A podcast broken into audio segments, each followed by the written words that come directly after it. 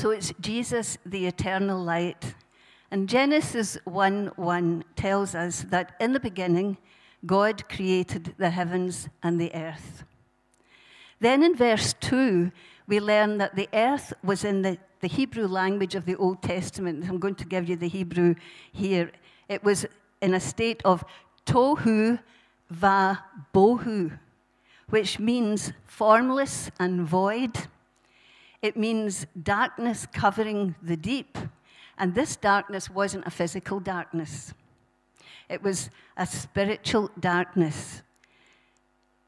The earth was in chaos and confusion, in misery, sorrow, destruction, death, ignorance, and wickedness. How could that happen when God created a perfect heaven and earth? Well, on the other hand, Isaiah in Isaiah forty-five eighteen says that God did not create the earth in vain, but formed it to be inhabited. So here we have, um, in verse two, the state of the earth. Now, the earth came to be in this state. How it came is debatable, so we're not going to talk about that today. That's for another time. But what we're going to uh, see today is how, how something was missing, and what was missing in all that darkness was light. And so the first words to come were, let there be light. And that wasn't the light of the sun. It wasn't a physical light. It was a spiritual light, because only a spiritual light could deal with the darkness, with the spiritual darkness. It had to be a spiritual light. So the same as last time, um, I want you to picture Father, Son, and Spirit. That's, that's God. We call, we call it sometimes the Godhead. The Godhead is Father, S uh, Son, and Spirit. And the Father, he has the will. He has the ultimate will for everything. And the Son, he conveys the Father's will in speech. He speaks. He's the word that comes. So the Father conveys his will to the Son, the Son speaks the will of the Father out, and the Spirit is always attached to the Word to activate the Word. So there we have the Godhead looking over. It's just, when I saw this in the Word, I thought the compassion that God must have felt as he looked at the state of our sad world. And so then came the Word. The Spirit was hovering, hovering, just waiting, hovering. And the words came, let there be light. And that word for light is a word that I hadn't heard before. I didn't know this. But the word for light is a very simple Hebrew word consisting of two letters, or, in English, or, O R, or. And that light means goodness and joy. But it's a special goodness and a special joy that we can only find in God. It's his goodness, his joy. So what was happening there? Just picture this scene. God was looking on this world and he just said, I'm committing myself to you right now. He sent out that word. And what do we know about God's word? When it gets sent out, it accomplishes what it's sent to do. It never returns to God empty. It does its work. Whatever God wants that word to do, it does it. And God only has to say the word, and it's done in terms of we have to wait it out, but it's a done deal. And so he said, let there be light. And then when he saw that the light was good, he separated the light from the darkness. Now, remember that. Think about the world as it was and all those negative things that I said tohu va bohu means. And suddenly God said, no, enough of this. Let there be light. And wherever there is that light, and we've been given that light in this church, when you give your life to the Lord and commit your life to the Lord, you're given that light. The darkness cannot be part of it. The darkness gets separated from that light. So wherever we go, darkness has to flee when we, because we are the carriers of the light. Now, we don't always feel that we're carrying light. In fact, sometimes we feel the absolute opposite. But God's word is true, and it's got nothing to do with how we feel. It's working all the time. So, where have I got to now? Yeah, let there be light. And there was light, and God saw that the light was good. We know about the Father, the Son, and, and I think it's so important for us to understand that about the Godhead. Because when I became a Christian, I, I really didn't know how it all worked. You know, how, where did Jesus fit in?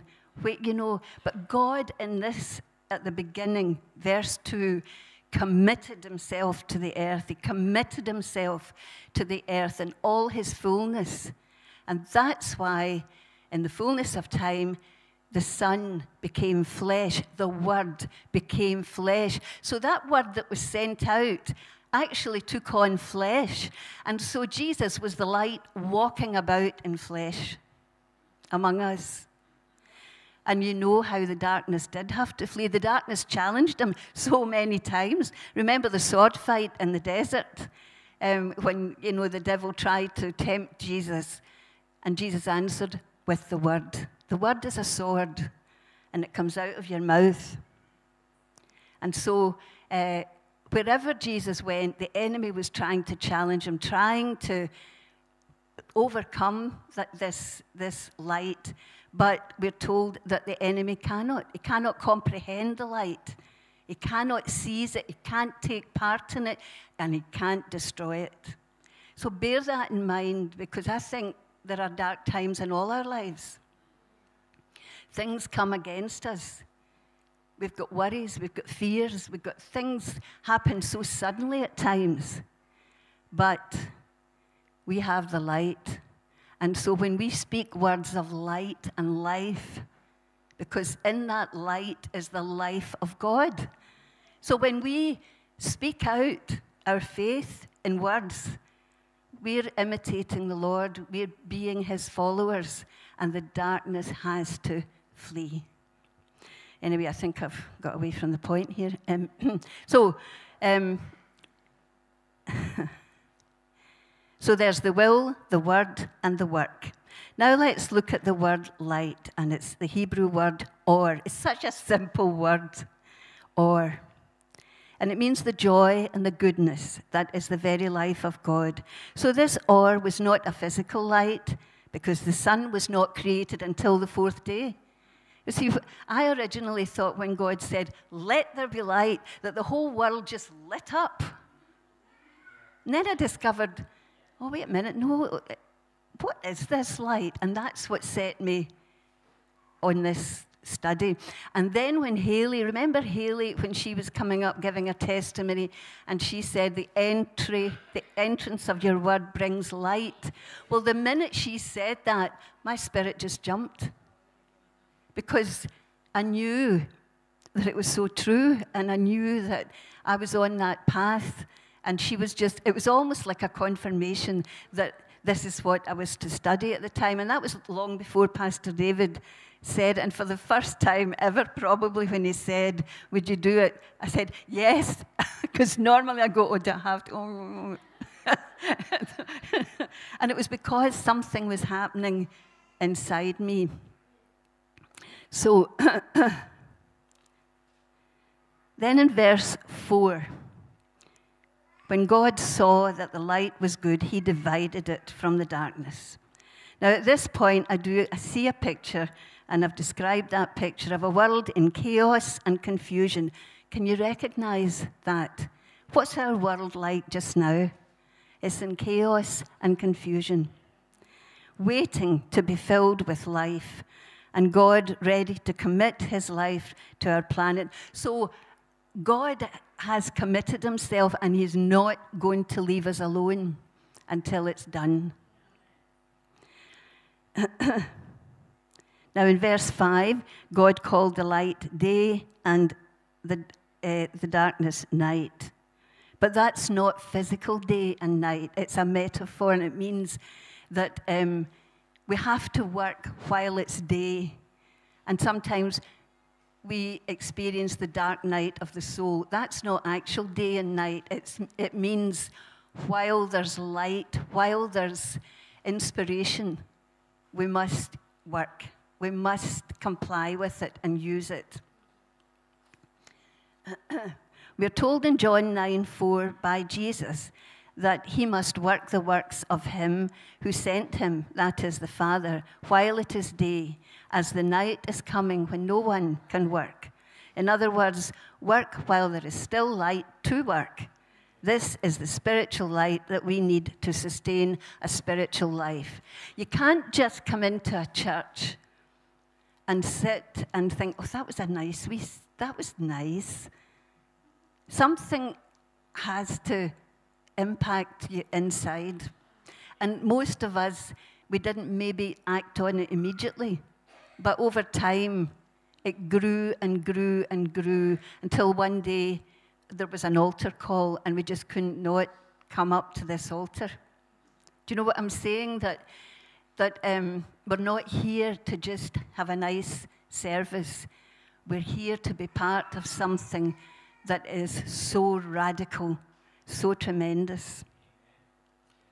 Colossians one twelve tells us that we need to give thanks to the Father who has made us able to partake in the inheritance of his saints in the kingdom of light. And that's what's really happened. We've stepped into a kingdom that's different from this kingdom of the world, the darkness. We've stepped into a kingdom of light where there is that joy and goodness.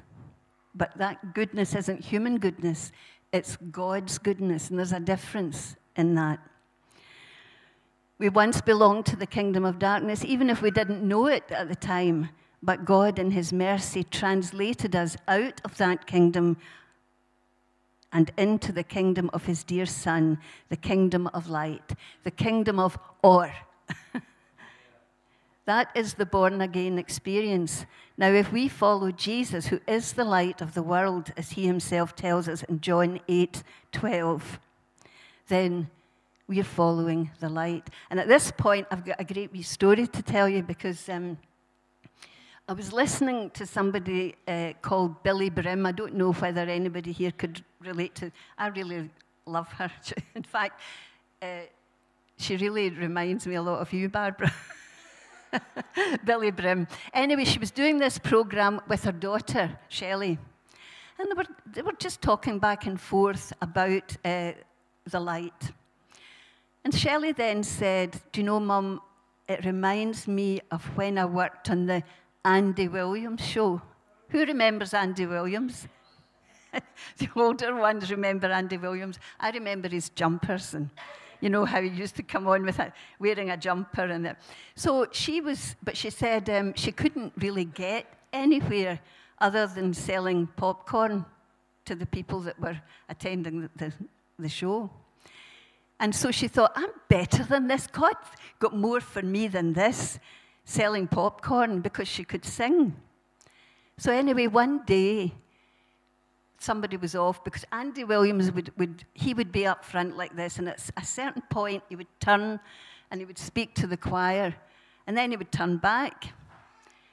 So there was a choir member missing, and she was given the chance to just jump up and, and fill that spot. So the show went on as it normally does. Andy Williams turned, spoke to the choir, then turned back. So the next day, she got a phone call to say Andy Williams wanted her to come for an interview. And she said, how does he even know my name?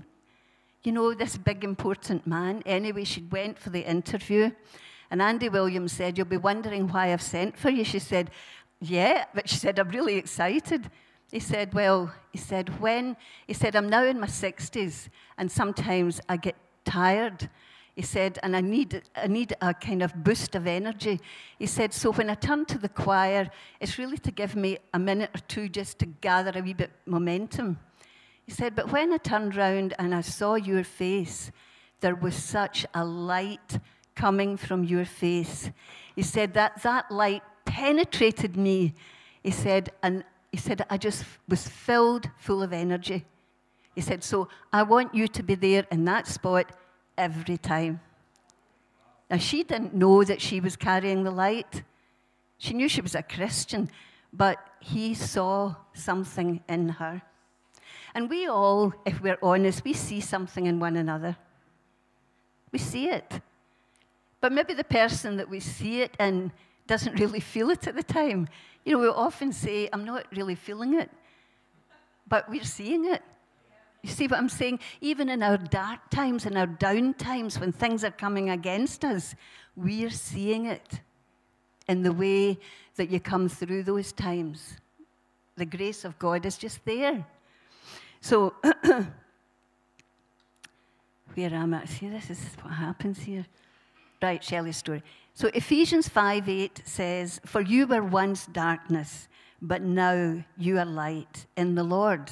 Walk as children of light, for the fruit of the Spirit is in all goodness, righteousness, and truth. And we know the fruits of the Spirit, love, joy, peace, patience. We know them all. But they can be summed up in goodness, righteousness, and truth. Verse eleven, having no fellowship with the unfruitful works of darkness, but rather expose them. When you shine a light, it exposes hidden things. So we don't go about saying, oh, I see darkness in you, you know, and causing a person to feel terrible. But we We can see it, and we can pray for that person. You know, and once we pray, I know that things happen. So don't worry, we don't have to go about exposing everything. I mean, I, I remember when I first became a Christian, I was off work, and I thought, I can't waste time here. I'm going to go out for a walk, and I'm going to knock on every door. And I'm going to tell them about Jesus. So I walked down the road, and I can remember it's quite slippy at that time. I was all wrapped up because I had the cold. Anyway, I knocked on this first door, and I heard footsteps coming, and before the, before the door could open, I ran away. So, I just... And ever since, you know, when I see people out in the street preaching and doing that, I just think, oh, Lord, you have gifted them, but you've passed over me in that way. So anyway, uh, then Luke eleven thirty-five warns us to take heed that our light is not darkness. Now, at this point, I've got another story, and this happened to me personally just last week. I've been noting, now, Largs is one of these places. There's a mixture of people, as there is everywhere, but you see a lot of characters in Largs. Anyway, there is one character that I've been, I've been kind of studying him a wee bit, because I see him quite often, and that is this guy who walks about in, in the cold and the snow at one point in his bare feet. Honestly, in his bare feet. And I've been telling people, and they're not, they wouldn't believe me until I was with my friend, and I said, there's that guy. And so uh, it was Janice and Pat at that day, Sue, and they, they saw this guy for themselves, so I felt so vindicated then. But anyway, I was in a shop in Largs, and I heard this voice boasting about the number of holidays that he had taken. He was just back from Australia, and he had booked a cruise for next year and the year after. And I turned around, and here was this guy in his shorts and T-shirt. So, I mean, I, I must have looked at him, and he said, I, Missus, I'm always like, this is how I dress. Come hail or high water, I am in my shorts and T-shirt. And I said, do you not feel the cold? He said, no, no. And then he said, take off your glove and feel my arm. So I took my glove off, felt his arm, and he was roasting. Anyway, then he said, uh, then I said to him, "Are you that guy that goes about in his bare feet?" He says, "I am that guy." So then he said, you see, he said, "I need to be in my bare feet because I need to be close to the earth. I need to feel the spirits of the earth because I'm a medium." Oh, I said, oh, I said, well, I said, "You know something? I need to be close to the Holy Spirit because I'm a Christian." He said, "Oh, it's the same spirit." And it reminded me then of this, take heed that our light is not darkness. He was in utter darkness, and yet he thought that he was enlightened. And that's where we have to keep checking in with the Holy Spirit, that we're in the light. Okay? So that's that story. As Psalm one nineteen, one thirty teaches us, the entrance of God's word brings light, or this Hebrew word for the light of God can be found in words like Torah, T O R, or A H, Torah, menorah, moreh, and morah. Now, at this moment in time, I'm a morah because I'm a female teacher of the word right now at this moment. But Pastor David every week is a moreh because he is our pastor who teaches the word. So it's just to show that, that God has inserted this into words that were used regularly in the Old Testament. And so there's a menorah. It's from Alec, but it's missing its center point. It was the only one we could find. So, so this represents the seven spirits of God. And the center one is Jesus Christ. And from him, everything flows, you know. So I'll just tell you what they are. They are wisdom and understanding, counsel and might, and knowledge and fear of the Lord.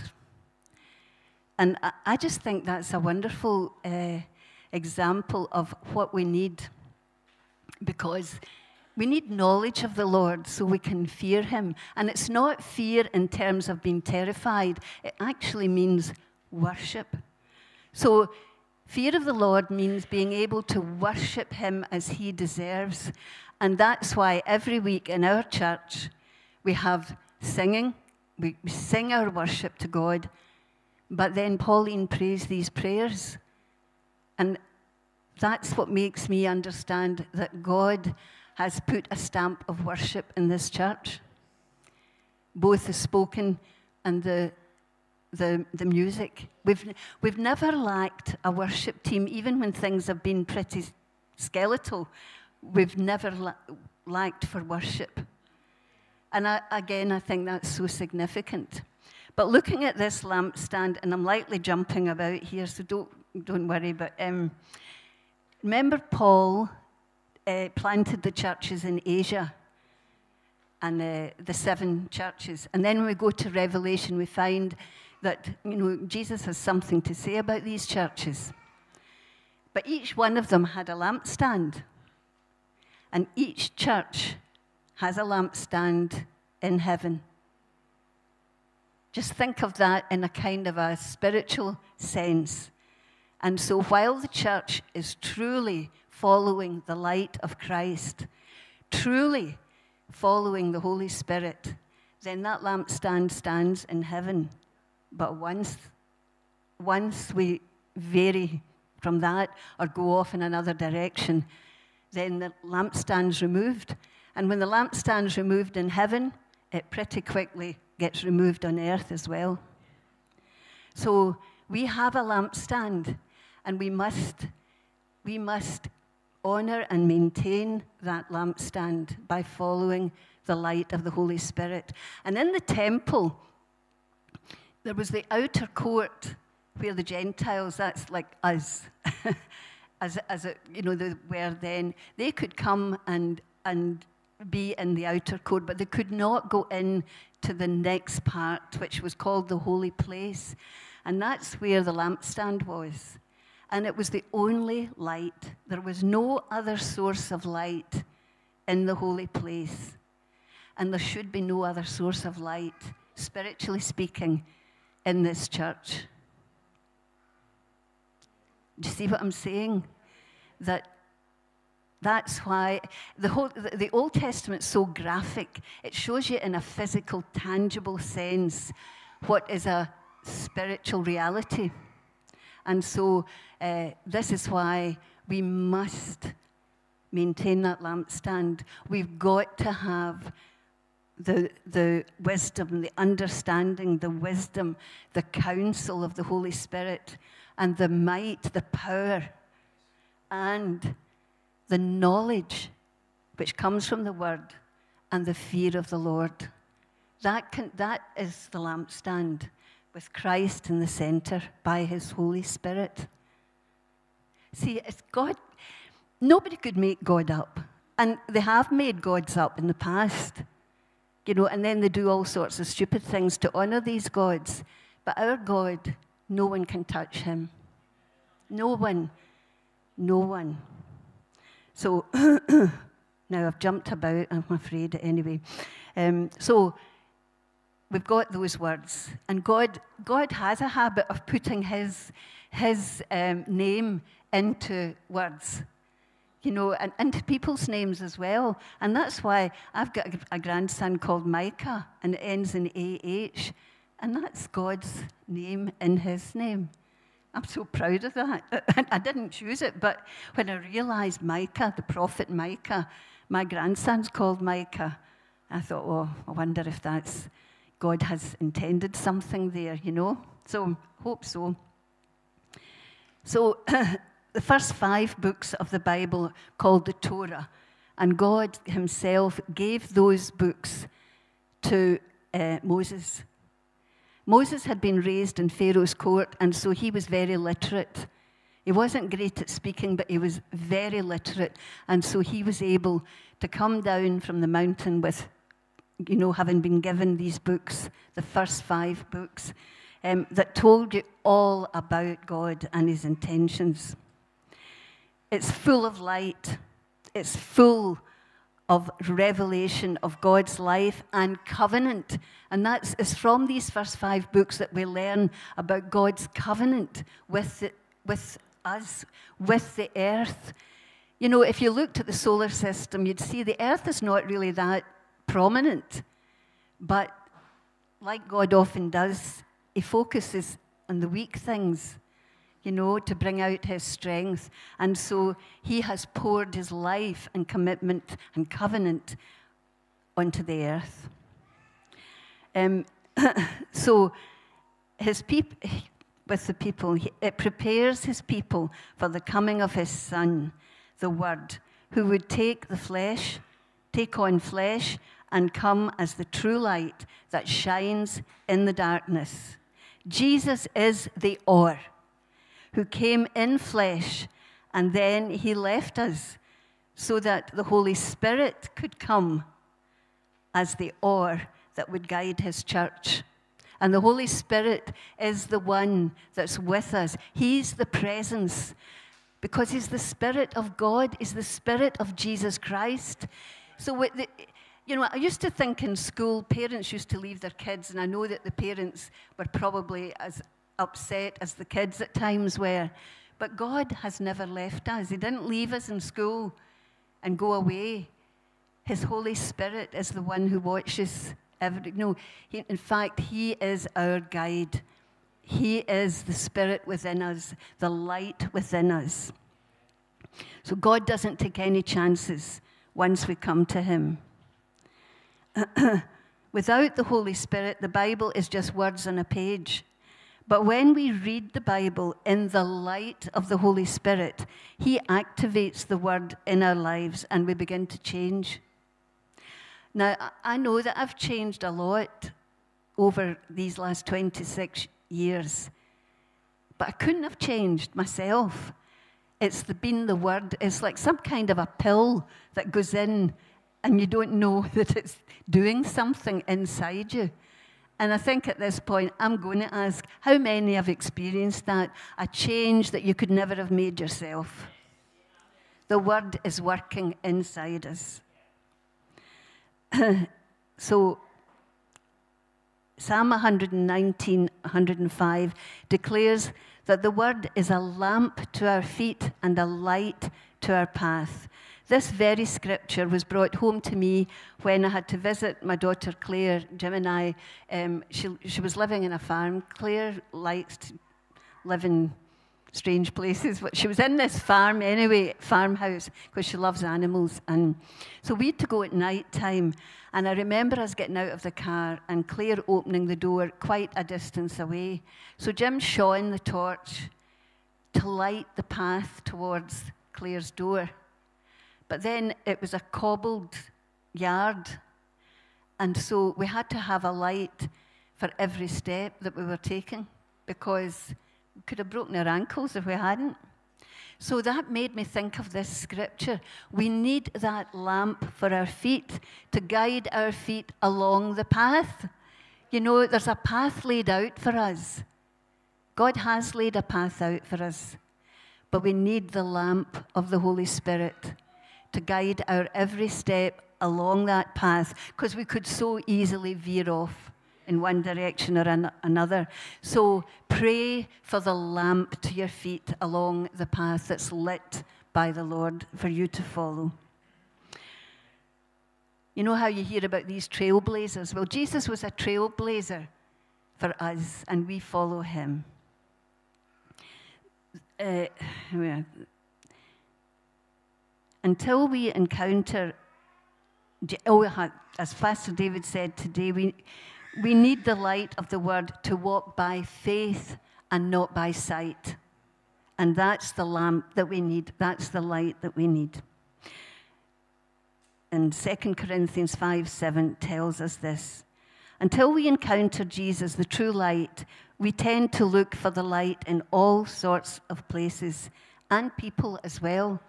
And we, we're quite capable of following a person that we think is full of light, rather than the Word, which we know is full of light. People can seem to, to be one thing while actually know it. The other day, I wandered into a shop in West Kilbride. And there was two women in this shop. And it, it was a shop that, that sold crystals, you know, uh, The, and there was a crystal skull sitting on, the, on the, the countertop.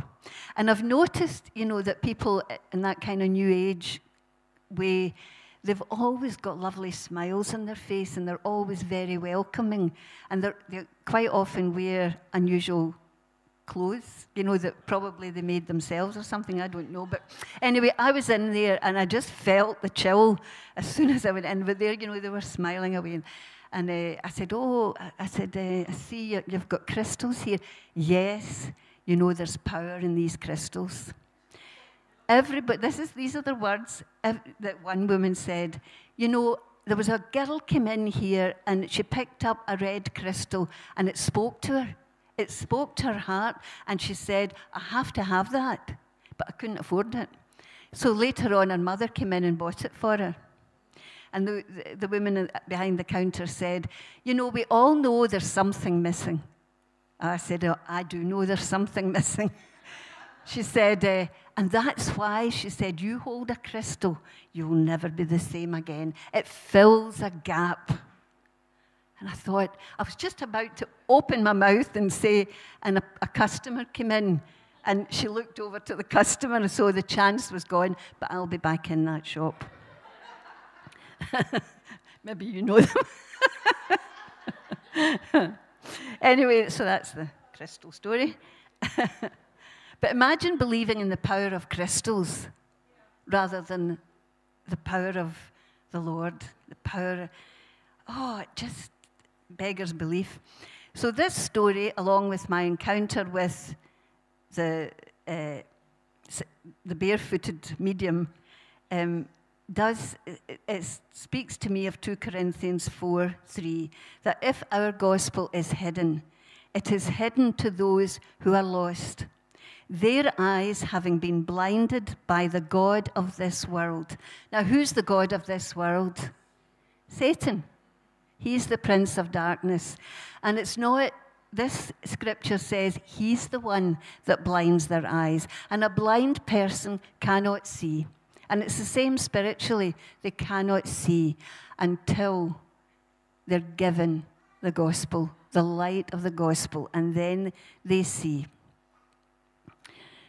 So it's, this world is all he has, and his time is growing shorter every day. So he is going about like a roaring lion, searching for whom he may devour. That's First Peter five eight. Don't think that the devil is a cool guy. He's under a sentence of annihilation, really. You know, and he knows it. He doesn't know when. So he, he just wants to take as many with him as he can. And so therefore, he doesn't appear like a roaring lion. He appears like an angel of light. He appears like a cool dude, a good guy.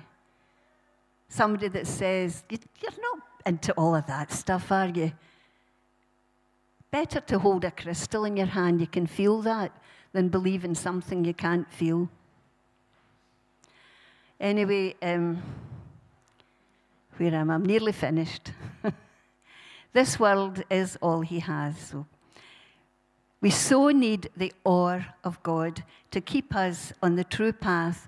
And I so love what uh, James one, seventeen to eighteen says about the awe of God when he tells us that every good and perfect gift is from above and comes down from the Father of lights, with whom there is no variation or shadow of turning. Even the sun casts a shadow, but the light of God has no shadow of turning. And again, in Second Corinthians four six, we are told that God who said, light shall shine out of darkness, is the one who has shone in our hearts to give the light of the knowledge of the glory of God in the face of Jesus Christ. When we know Jesus, we see the light of the glory of God. When we read uh, Genesis one, twenty-four to twenty-six, we come to know that even in the perfect Garden of Eden, where man and woman had so much access to God's glory, they were able to choose between light and darkness. And alas, they chose the way of pride, the knowledge of good and evil. And as a result, there was no further access to the garden and the tree of life. It's funny that in that garden, two trees are mentioned, the tree of life and the tree of the knowledge of good and evil. But do you know, in that garden, there must have been tons of trees. But these two are mentioned. And again, in the Bible, sometimes trees are a picture of uh, beings, heavenly beings. And we know who's the tree of life? Jesus. Father, Son, and Holy Spirit were in that garden. Jesus, the pre-incarnate Christ, he was in that garden. He was the tree of life. And we know that Satan also came and wrapped himself as a snake round the tree. That's, this is all figurative language, but it contains a deep, deep truth. And so the battle, the contention is always between good and evil, Jesus and Satan. Jesus is the tree of life. We've got to feed on him. Otherwise we die spiritually. So, and look what Satan offered. You'll be like God. You'll have knowledge. But we were not wired to have that knowledge of evil. We were wired for love. We're not wired to contend with evil. That's why we've got to let God do it in us. And so, uh, therefore, those eternal beings, Adam and Eve, in uh, that picture become mortal. And death did come to them. Physical death came to them. But God already had, and some people say, oh, well, because of that, then God had to change his plan. God had to go to plan B, and Jesus had to come. No, Jesus was always going to come because God had committed himself to the world. And so, having said, let there be light, he came in flesh to teach us about the light. There was never a time that Jesus was not going to come. The lamb was already slain. It was already there before the first words were spoken. So God, the plan of God is mind-blowing. So when, uh, yeah, and, and so good and evil, and as a result, there was no further access. As their natural children, as their natural children, we inherit their plight. And, it's, you know, you can say, oh, I, did, I didn't do anything. I was only a wee baby being born, but you were born into that darkness. But you were going to be rescued. So God, ever true to his word, had our rescue already planned in the person of Jesus Christ, his Son and our Savior. His word, spoken prophetically over the world before any other word was spoken, had gone out and would not return to him void, but would accomplish what he pleased and would prosper in the thing for which he sent it. Now remember, when we send out God's word, and we don't just pick a word and speak it out and decide, oh, we'll see what good, you know, what that does. No, God has to plant it in us, has to urge us to speak, you know, because it's out of the heart that the mouth speaks. God places his word in our heart. And I think that's where often the word of faith is misunderstood, as though we just go about talking here, talking there, talk. No, it, it's what God wants us to speak. It's the word he puts in our heart for us to speak out. And that word will accomplish what it's sent to do because God said it. So it wouldn't return to him void, but would accomplish what he pleased and would prosper in the thing for which he sent it. Isaiah fifty-five, one. Light would inevitably triumph over darkness and guide us home. Jesus is the embodiment of that word. And every page of Scripture is about him. God wants us to be filled with his awe and live in a world where darkness has no power over us. And that's how Jesus lived. And we saw the numerous times when darkness did try and come against him. That's why in Exodus twenty-five, thirty-one, we see God instructing Moses to make a menorah for the tabernacle in the wilderness. This is a design that God gave. This was a beautiful representation of the awe of God in the six branches of the lampstand going out from the central candlestick. It depicts the seven spirits of God, and I've told you all about that. Um, so... It is the only source of light in the inner court of the tabernacle. And again, it should be the only source of light in here. In Revelation two, five, we read of seven churches in Asia, and I've told you about that as well. See, I, I was jumping about, that's why that. Um, Today, we are seeing churches folding, said that as well. Revelation, this is the last page. Revelation one, four shows us John greeting these churches with the words, grace and peace from the one who is, who was, and who is to come, Jesus Christ.